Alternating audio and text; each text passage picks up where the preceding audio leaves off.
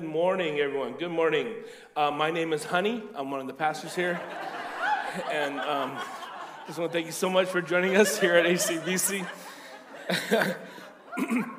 As we wrap up, we wrap up this series called Why. People are going to point your Honey, Pastor Honey.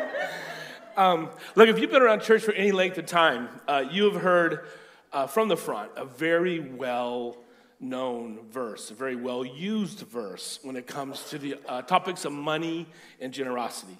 And that's this one here. Each of you should give as you have decided in your heart to give, not reluctantly or under compulsion, for God loves a cheerful giver. Churches can get a real bad rap when it comes to the way churches talk about money. Real bad rap. And some of the things said in church about money should never, ever be said. But there are some things about money that should be said in church because faith and finances, they intersect. They intersect. And according to Jesus, they intersect in our heart. And that's why this verse is so important. Uh, this verse right here, what it doesn't mean, it doesn't mean give, grin, and bear it. That's not what it means. Uh, what it means is Paul is writing to the Christians in Corinth, and he's giving them universal truths, biblical truths on about why we give to meet the needs of others, other believers. And this is just two of them. But why are these important? Why are these important? Why does it matter? Why does it matter to God that Christians should give voluntarily? That it's not a tax, it's not an obligation, it's not membership fees. A gift, a gift of money, or anything else called a gift, is only a gift if you're not obligated to hand it over, if you're not manipulated to hand it over. The second truth about giving in this verse is that God loves when we do it cheerfully. There's something about that, that the opportunity to meet the needs of others should delight us as God's children. Because when it does, He delights in us delighting in that.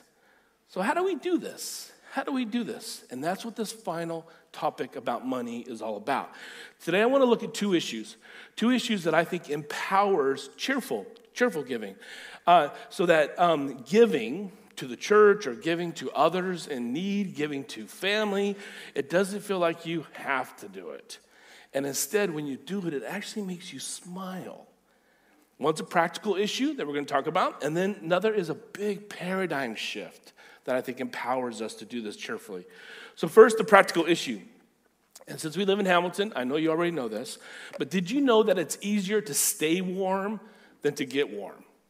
It's easier to stay warm than to get warm.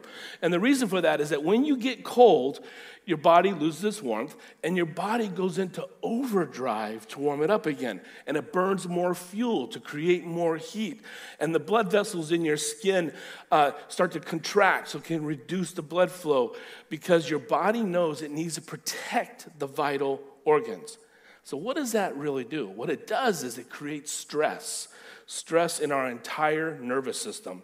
So it's a whole lot easier to stay warm than to get warm because when you're getting warm, because you're cold, you're burning more calories, you're burning more fuel, and your nervous system is stressed out. And it's kind of the same thing that happens when it gets to us when it comes to this issue about money. Now, we'll come back to that in a minute. But as we wrap up this series on why, all about money, why money, um, today we look at the third thing. The third thing that I think our money might say to us if it could talk, which I think parallels exactly what Jesus said when he did talk about money. And here's what I think our money would tell us for this third series.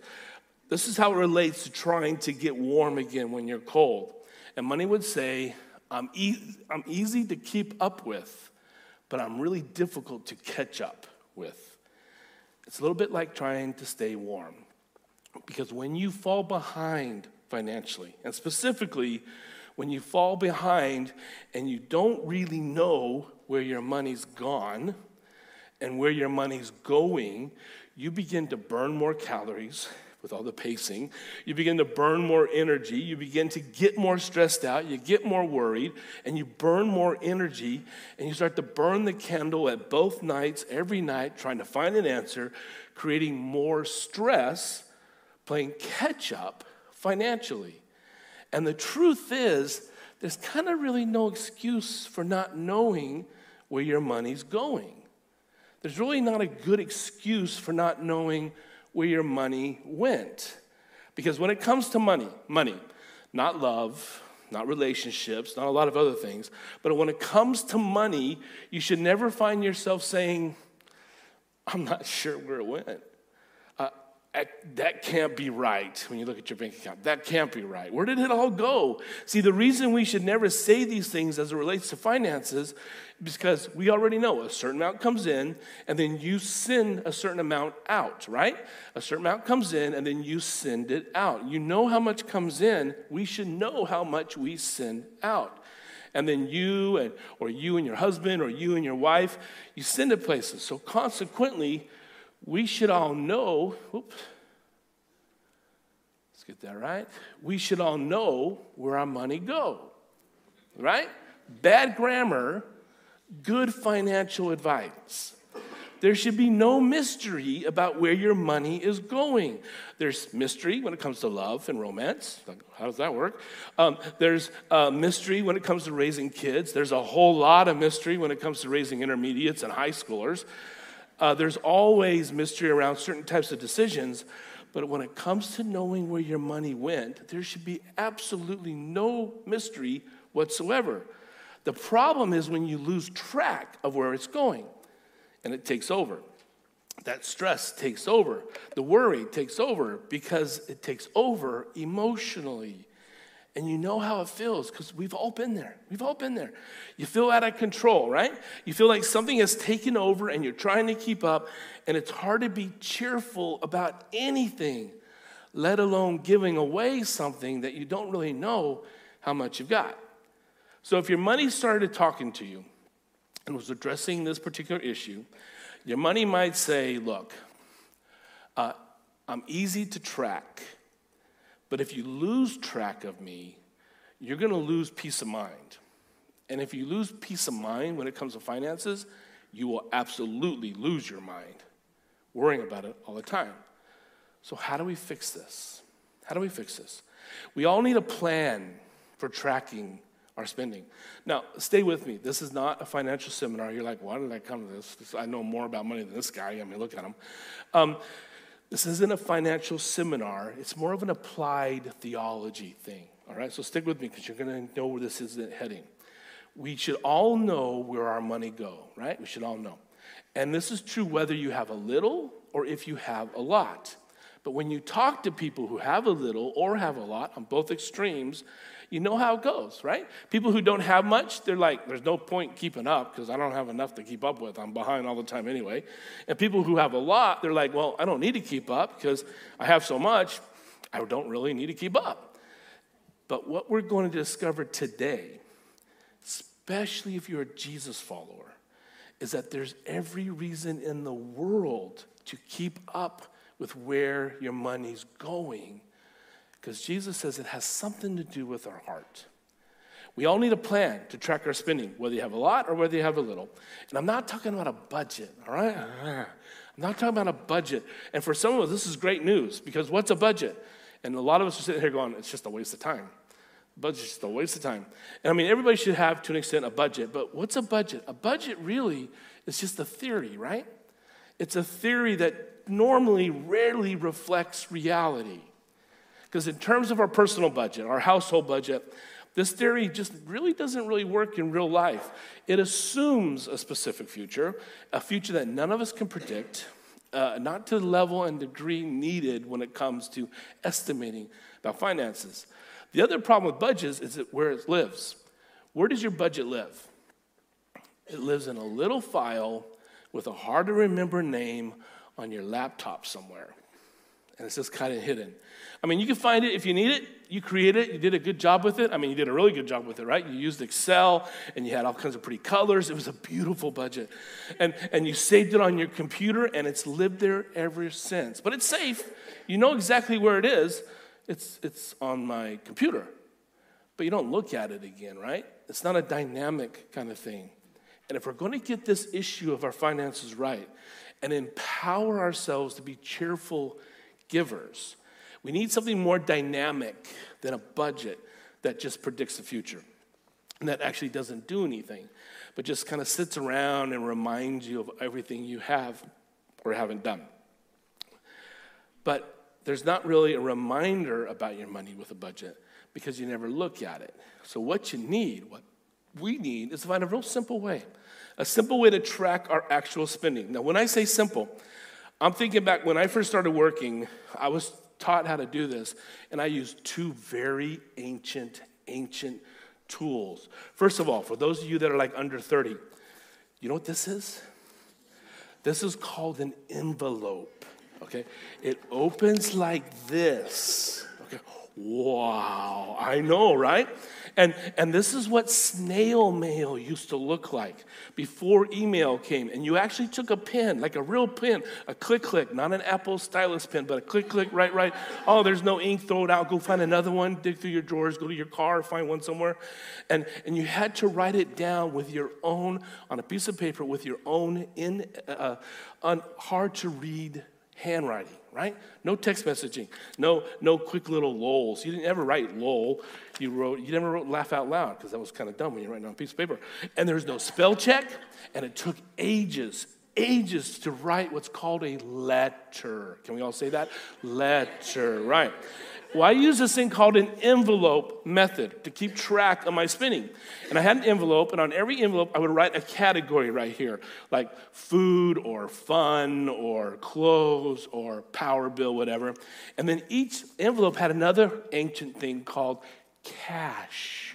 Can you say cash? Right. And I would take cash out and I would put in envelopes. So whatever money I had to set aside from clothes that month, I put cash in there. And I had this shoebox with all these envelopes laid in there.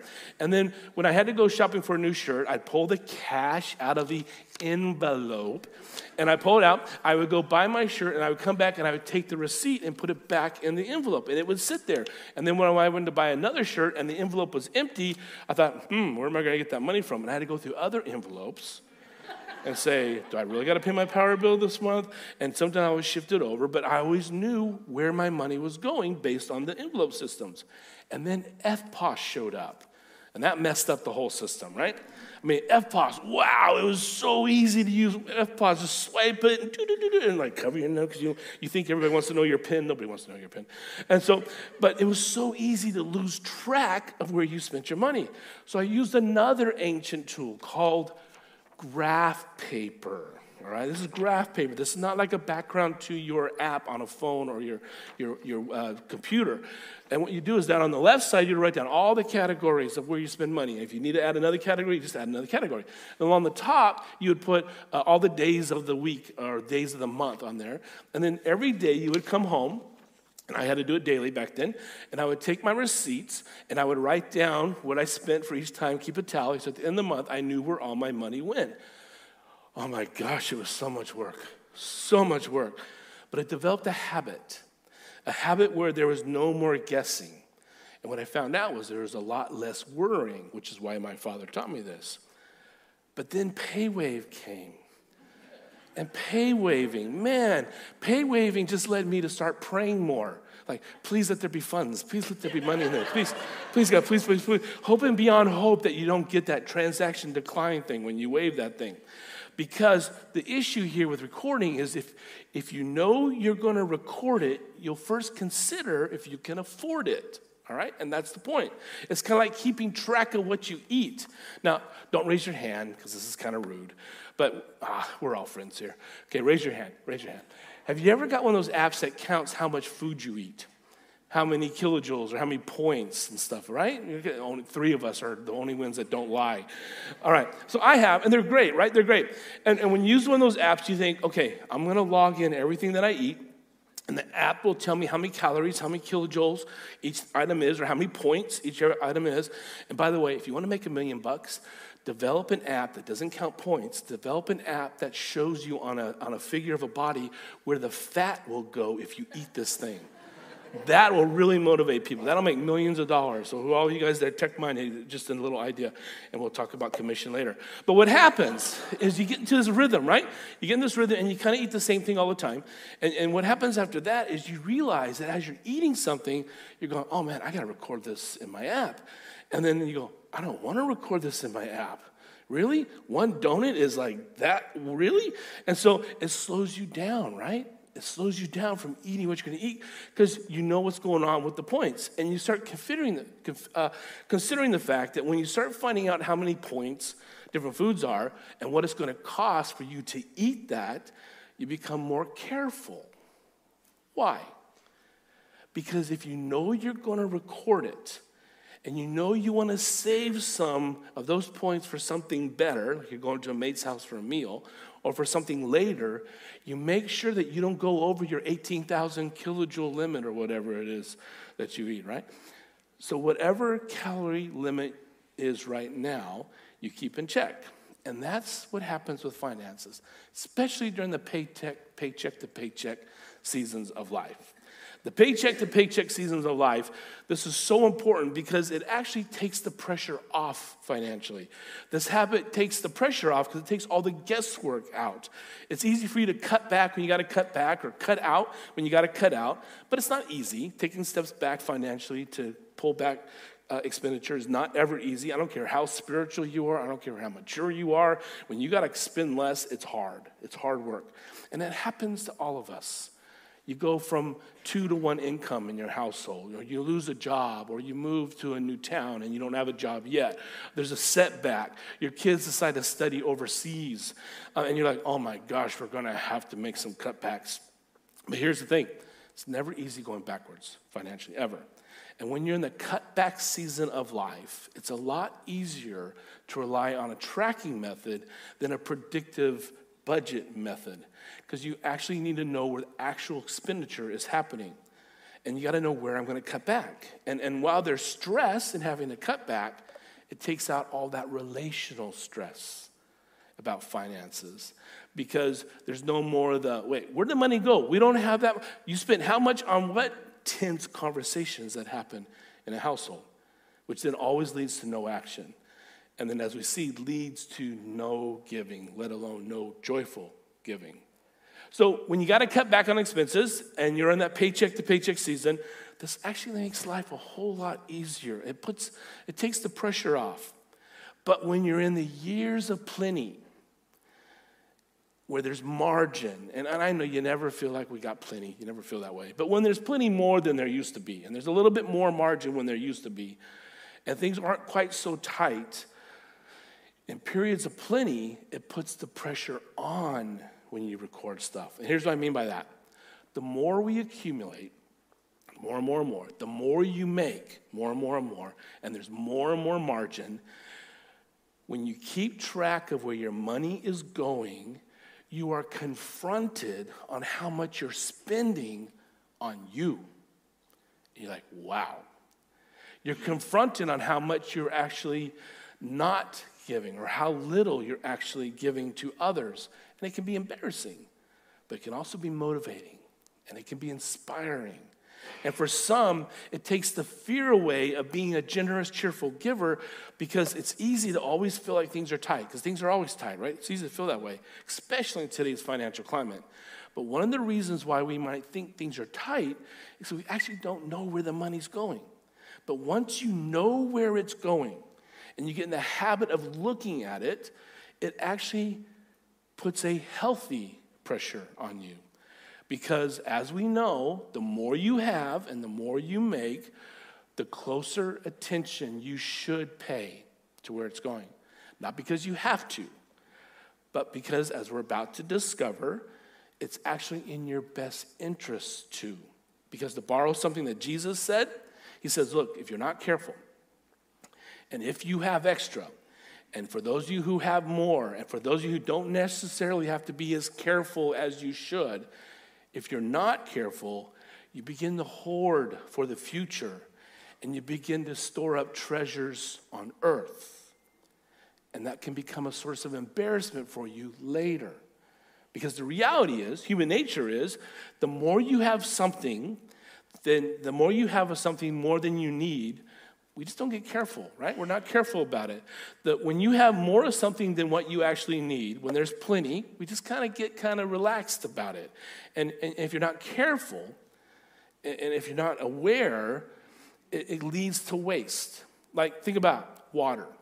Here in New Zealand, water, not a big issue for us in New Zealand. That's why we leave the sink running in the kitchen when you just quickly run to the fridge to get something else and you come back and you don't turn the water off. That's why when you wash your car, instead of taking that little twisting thing and turn off and on, off and on, soap, so you just let it run into the grass, right? And you just kind of let that water run and run and run and run and run. And we just let spill off to the grass because we have way more water than we need. There are places in this world that if they saw how much water we in a day, they wouldn't even know how to talk about it. There's no category for this because where they come from, water is so scarce. And they would look at us and, like, are you serious? But when you have something more than what you need, human nature is, I don't have to be careful. So I'm not going to be careful. But if you're a Christian, if you're a Jesus follower, when it comes to money, this can't be a factor. This can't be a factor. It can't be a reflection of your reality to what you do with your money because of what Jesus taught. We easily, he taught, we easily get sucked into the treasures of the earth, and our heart gets stuck there. So, what I want to do, we had a challenge last week, right? I want to add a little, one more layer to that challenge. And this is the practical side of things. The challenge from last week was, if you remember, is choose a percentage, any percentage. Talk to God, talk to your family. Choose a percentage that makes you go, mm, really, God, that much? And, and give it away as soon as you get paid. Pick a place and just send it. But while you do that over the next two months, pay attention to the internal tension that this creates. Pay attention to what this says. But while you're doing this, I also want you to please document your spending. Next two months. Document what you're spending for the next two months. Spy on your money. Follow it. Follow where it goes. See where it goes when you're not paying attention. And, and I want you, I want you to see where it's actually going. I want you to see what it's actually doing. I don't know, create a Google Doc if you want. Share it with your spouse, with your husband, your wife. Do this together. Get a Google Doc, share it with your flatmate, share it with a friend, and kind of talk about it. And now with PayWave, the problem with PayWave is that you know it's so easy to just pay wave and have no idea what you just spent on. Like, I'm not even sure how much that cost. I just beep and I left and it was all good. And then when they ask you, do you want a receipt? You're like, oh, no, no, no, no, no. I'm paperless. Thank you very much. I don't need a receipt. Don't you see my reusable coffee cup? So you don't even get a receipt. So you have no idea what you actually spent. So for just two months, please get a receipt. I know it's going to go against your paperless ideology. Just get a receipt. Don't think, well, I can just look at my online bank account. Well, can you? Because knowing you can know isn't the same as knowing. And, and that's kind of not the point. See, the fact that you have access to an online bank account and to see what you're spending is different than actually keeping a record of the categories to which you spend it. Like you go to farmers, you see farmers and however much you spent, but out of that farmer's amount, you don't know how much was clothes, how much was toys, how much was appliances, how much was makeup, you know, whatever you got. Um, so you get the picture. So for two months, get the receipt and record what you spend. Make as many categories as you need. Use graph paper if you want. Download free expense sheets. There's a place called Frugal Mama. I never thought I'd ever say that phrase in a sermon. Frugal Mama. And it's a thing. And you can download a free expense sheet from there. Go to sorted.co.nz and they got free apps that you can download that you can just keep an app that ties to your bank account and actually does it for you, even. You can look at it regularly. It even uses like a digital envelope system. So easy, just two months, just record it. And then the second thing I want you to do is look at it. Actually, look at it. And then just adjust. Adjust if necessary. Some of you are going to be thrilled about what you see, some of you are going to be shocked by what you see. And, and if you're married right now, if you're married, one of you hates me, and one of you loves me so much you just want to come up and hug me right now because opposites attract, right? So you got to figure this thing out. But don't make a big deal out of this. All right? I think in church, you talk money, it becomes a big deal. Don't make a big deal about this. Don't commit to doing this for the rest of your life. This isn't forever, it's two months. And just track the spending and look into it. All right? So now you know the answer of where did my money go? That's the whole point of this. Now, that's the practical thing. But here's the big paradigm shift this is the big mind shift and heart shift that Jesus asks of us. That's just an applied way to get there. it's hard to be a generous giver.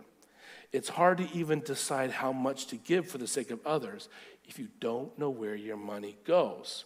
But here's the thing if you're a Christian, if you're a follower of Jesus, this goes way beyond practical. This goes way beyond helpful financial tricks. It's a paradigm shift on how we look at our money as Christ followers. Because Jesus actually taught very specifically as to why this is a big deal. And here's why I say that. And here's why I want us to take this like extra seriously, especially now in the financial climate we have. If you're a Christian, this goes back a little bit to what we said last week. Last week we mentioned you are betting your entire eternity on John's words. John, who wrote the Gospel of John, and, and he was there when Jesus was having a conversation with Nicodemus, and he tells Nicodemus, You must be born again. Now, as an older man, as John reflects on this, and he's writing the book of John, the, the Gospel of John, he gets real excited. He's like, I gotta have my readers know exactly what Jesus is saying. Because we weren't really sure what he was talking about then either, and Nicodemus had no clue what he was talking about back then. But now, on this side of the cross, on this side of the resurrection, um, it's so clear. And John kind of breaks into the conversation and he writes these words that so many of us have memorized as children. For God so loved the world that he gave his only Son, that whoever places their faith in him will not perish. They won't fall away from God, they won't give up on God, they won't be lost to God, but will have eternal life. Now, if you are a Jesus follower, if you are a Christian, you prayed some sort of prayer like that as a child or a teenager or maybe as an adult, and what you said to God is God, I believe Jesus is your Son, and I'm trusting you that through him, I'm giving you my entire eternity. I'm trusting my entire eternity to you through him. And so you've already started trusting the teachings and the words of Jesus for your eternity, right?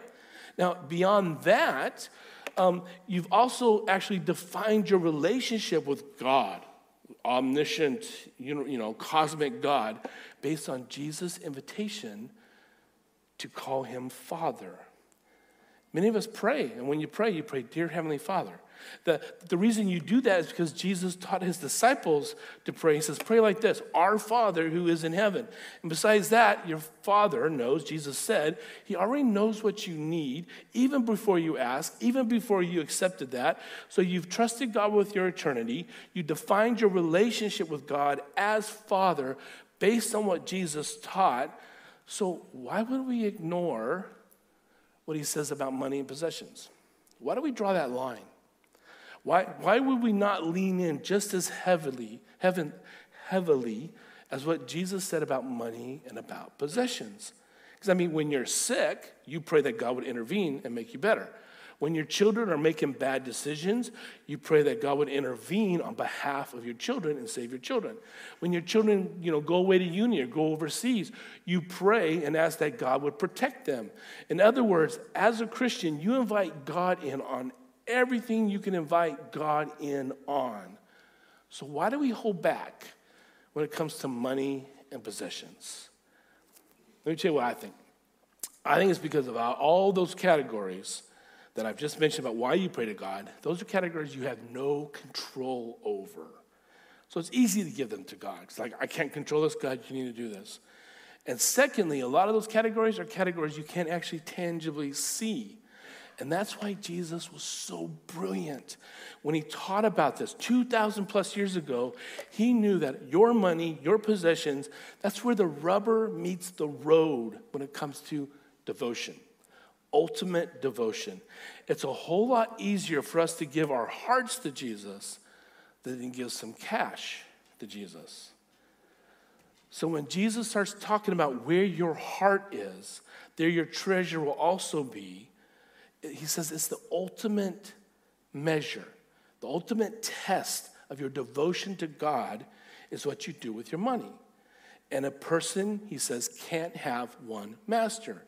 So he said, Right, remember, you can't have one master, you can't serve two masters. So he goes, So who are you going to serve, God or the devil, right? No, he didn't say devil. He said, God or money, because he knows where the fight is. And he's like, he said, like, come on, come on. If you're gonna follow me, and you're gonna trust me with my your eternity, and you're gonna trust me with your health and your children and your marriage and your singleness and your, your joblessness and your opportunities, why would you hold back in trusting me when it comes to issues of finance and money and possessions? Because what Jesus did say about money and possessions, so clear, so clear. He says, they're not even yours. They're actually my Father's in heaven. He says, You're not the owner. Don't kid yourself. You're just a manager. You're just a manager. In fact, in the Gospel of Matthew, Matthew records a bunch of stories, parables that Jesus would tell. And, and he would tell these stories to help people understand how heaven has come down and met earth. And they explained the kingdom of God. And the kingdom of God was not just some place that you would go someday, the kingdom of God was a value system, the value system of God that came down and touched down on planet earth when Jesus touched down on planet earth. And Jesus' parables constantly said, here's what the kingdom of God looks like when you live it out on planet Earth. When you live it out in your life as a teenager or as a single person or as a married person or as a senior adult. And over and over and over again, he would tell these parables that would intersect money and possessions with faith and trust. And in one of these parables, Matthew 25, here's what he said. He said, again, Again, because he's talked about this lots of times, right? He tells these stories lots of times. Again, it, meaning the kingdom of heaven, the value system of God that he wants us to live like down on earth, again, it'll be like a man going on a journey who called his servants and entrusted his wealth to them. Now, in a parable, there's always a God figure and there's always an us figure, right? Someone in the parable represents Jesus' audience, and someone in the parable represents God the Father. And if you read the whole parable, it becomes very, very clear that the wealthy man who's entrusting his wealth to the servants, that's the God figure, that's God, and the servants in whom wealth is entrusted to by the wealthy man, that's me. That's you. That's followers of Jesus. That's potential followers of Jesus. So here's the question not a trick question, it's not a trick, but it is a math question. So get out your calculators on your phone if you want. Based on this verse, what percentage of the wealth belongs to the man who bestowed his wealth on the servants? What percentage?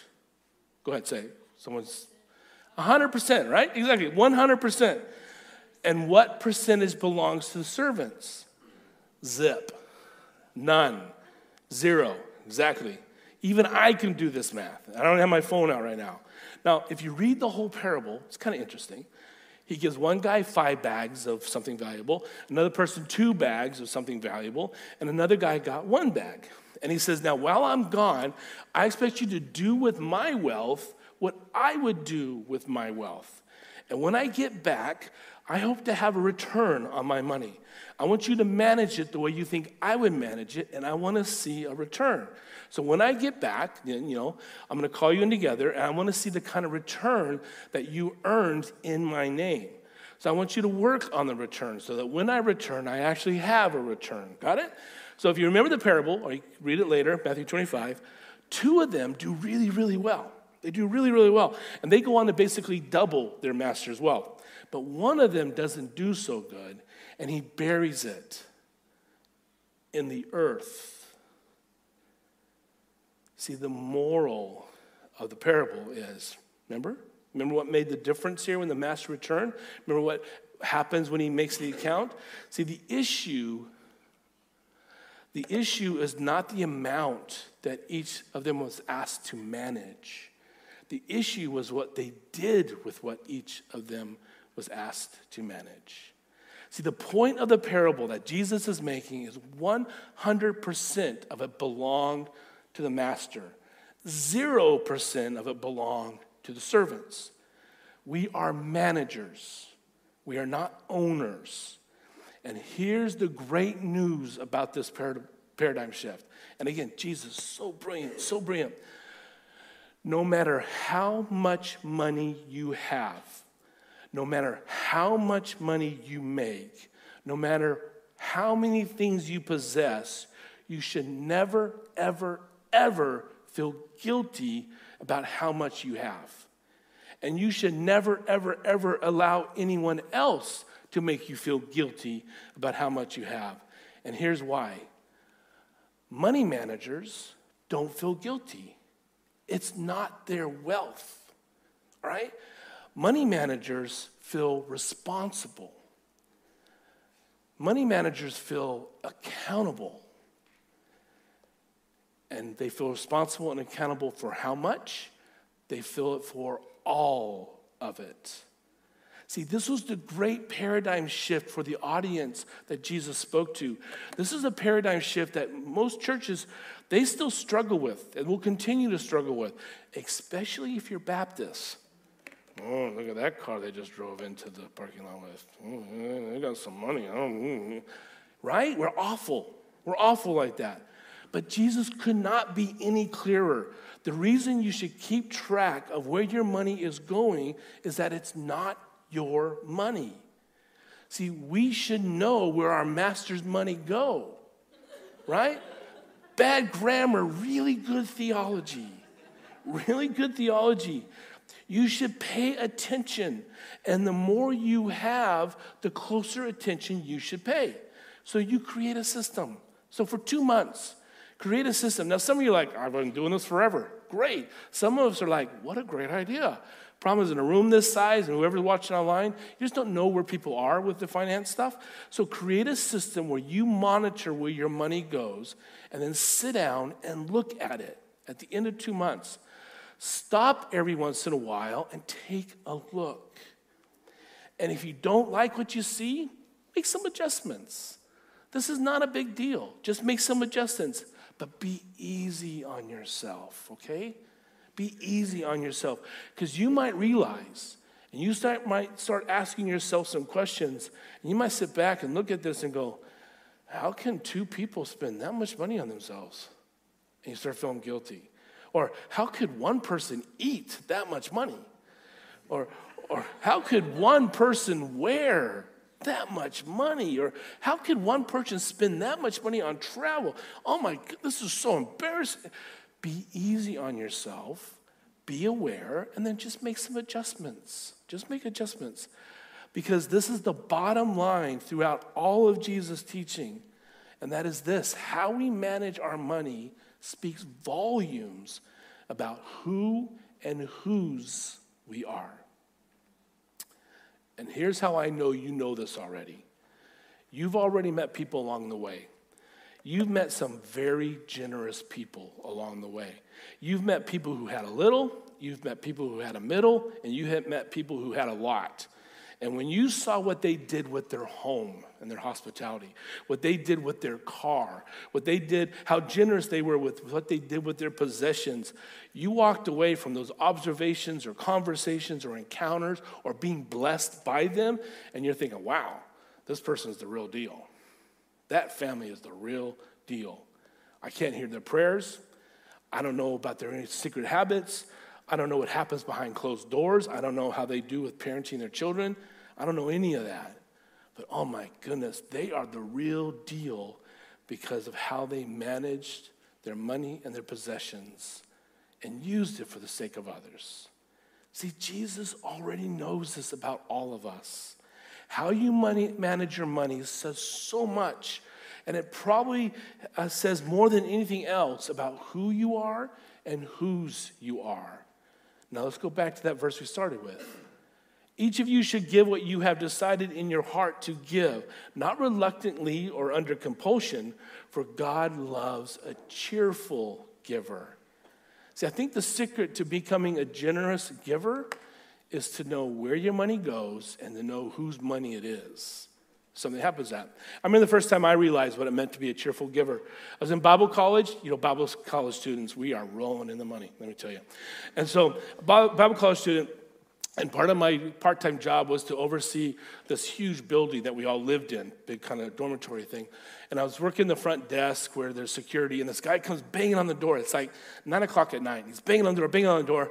So I head through the speaker. I wasn't brave enough to open the door because we're in a kind of a dangerous part of Philadelphia. And I, I hit a speaker and I go, Can I help you? And he goes, dude, dude, I need some help. My wife and kids are in the car. We have no money. We are starving. We found a place to stay, but we have no food. Can you just help me out? And I'm like, yeah, I know this scam. I know this scam. And I sit there, but I'm like, oh man, I'm in Bible college. I also know what I have to do and what I should do. So I said, okay, I tell you what, I made a phone call, had another friend come down to cover the desk. I said, look, I won't give you cash, but how about I go with you to the grocery shop just up the road and I'll buy what you need. So he follows me there. He actually follows me there. We go in the grocery shop. I meet his wife, I meet his kids, and we go in the shop and we start shopping. And, and I'm like, okay, I kind of know how much money I got. I know what's left on my credit card. Bad choice, but I know it's there. So I'll, um, I'll, I'll be able to buy some stuff. And like, but I'm like, I'm going to teach this guy a lesson. If you're going to take my money for your food, you're going to eat healthy.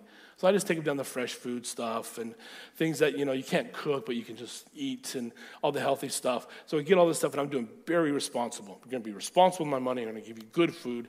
And then he goes, "Dude, can, I, can we get like one bag of candy for my kids? They haven't had candy forever." And I sit there and I listen to him and I look at his face and I think, Brian, you big jerk you made this all this task and this responsibility. And I looked at him, I said, I am so sorry. I said, let's have some fun.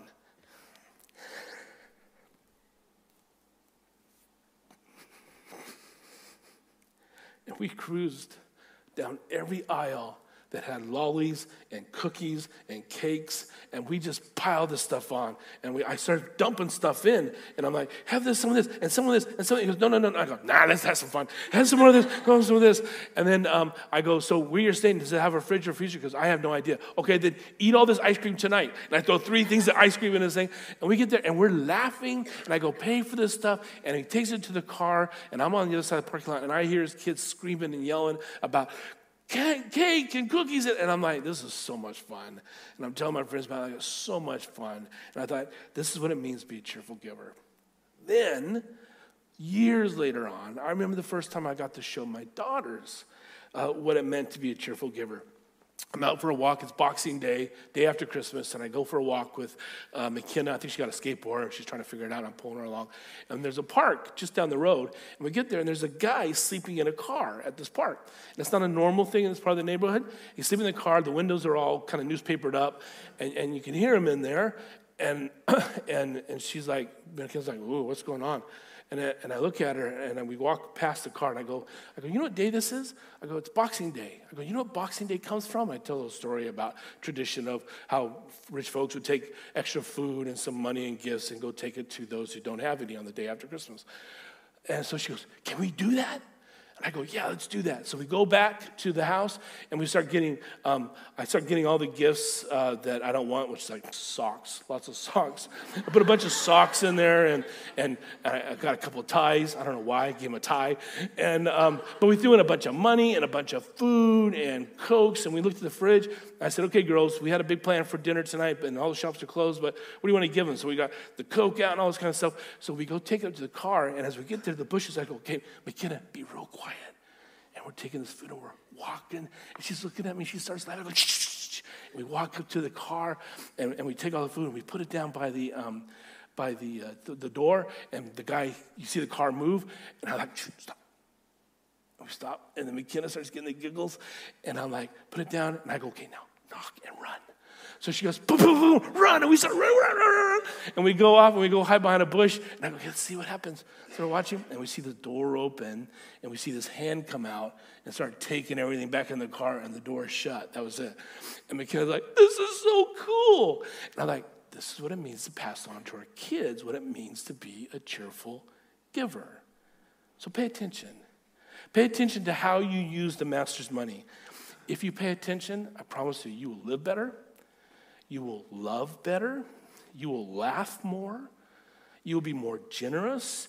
Your kids will learn the joy of what it's like to help others, expecting nothing in return. And you will have less fear about finances and life and everything, and far more purpose. Your money's talking. And it's asking you, what you choose to do with me speaks volumes of who you are and whose you are. And my prayer and my hope for, for me and Rach and our family and our church and all of us is that we intersect our faith and our finances in such a way that we all learn what it means to live with margin and live on mission all the time. Let's pray. Father God, it seems silly to even talk about this when we consider just how generous you are, how you gave us everything we have, how you gave us your all by giving us your son Jesus, how you made us heirs and, and inheritors of your kingdom, that everything you own, you give to us. And everything we have is actually yours, but you give it to us out of love and out of generosity. As you continue to make us more like your son Jesus, Give us the strength and the courage to do some practical steps to make that paradigm shift. And remember, all we have is yours. And help us to live with that kind of margin so we can live on mission and showing love and generosity to those that cross our paths that are in need, to organizations that are doing something kingdom shaped, to whatever it is you point us to. So we live with that kind of generosity and give with that kind of cheerfulness and live with no worries and no fear because we trust you more than that. In Jesus' name, amen.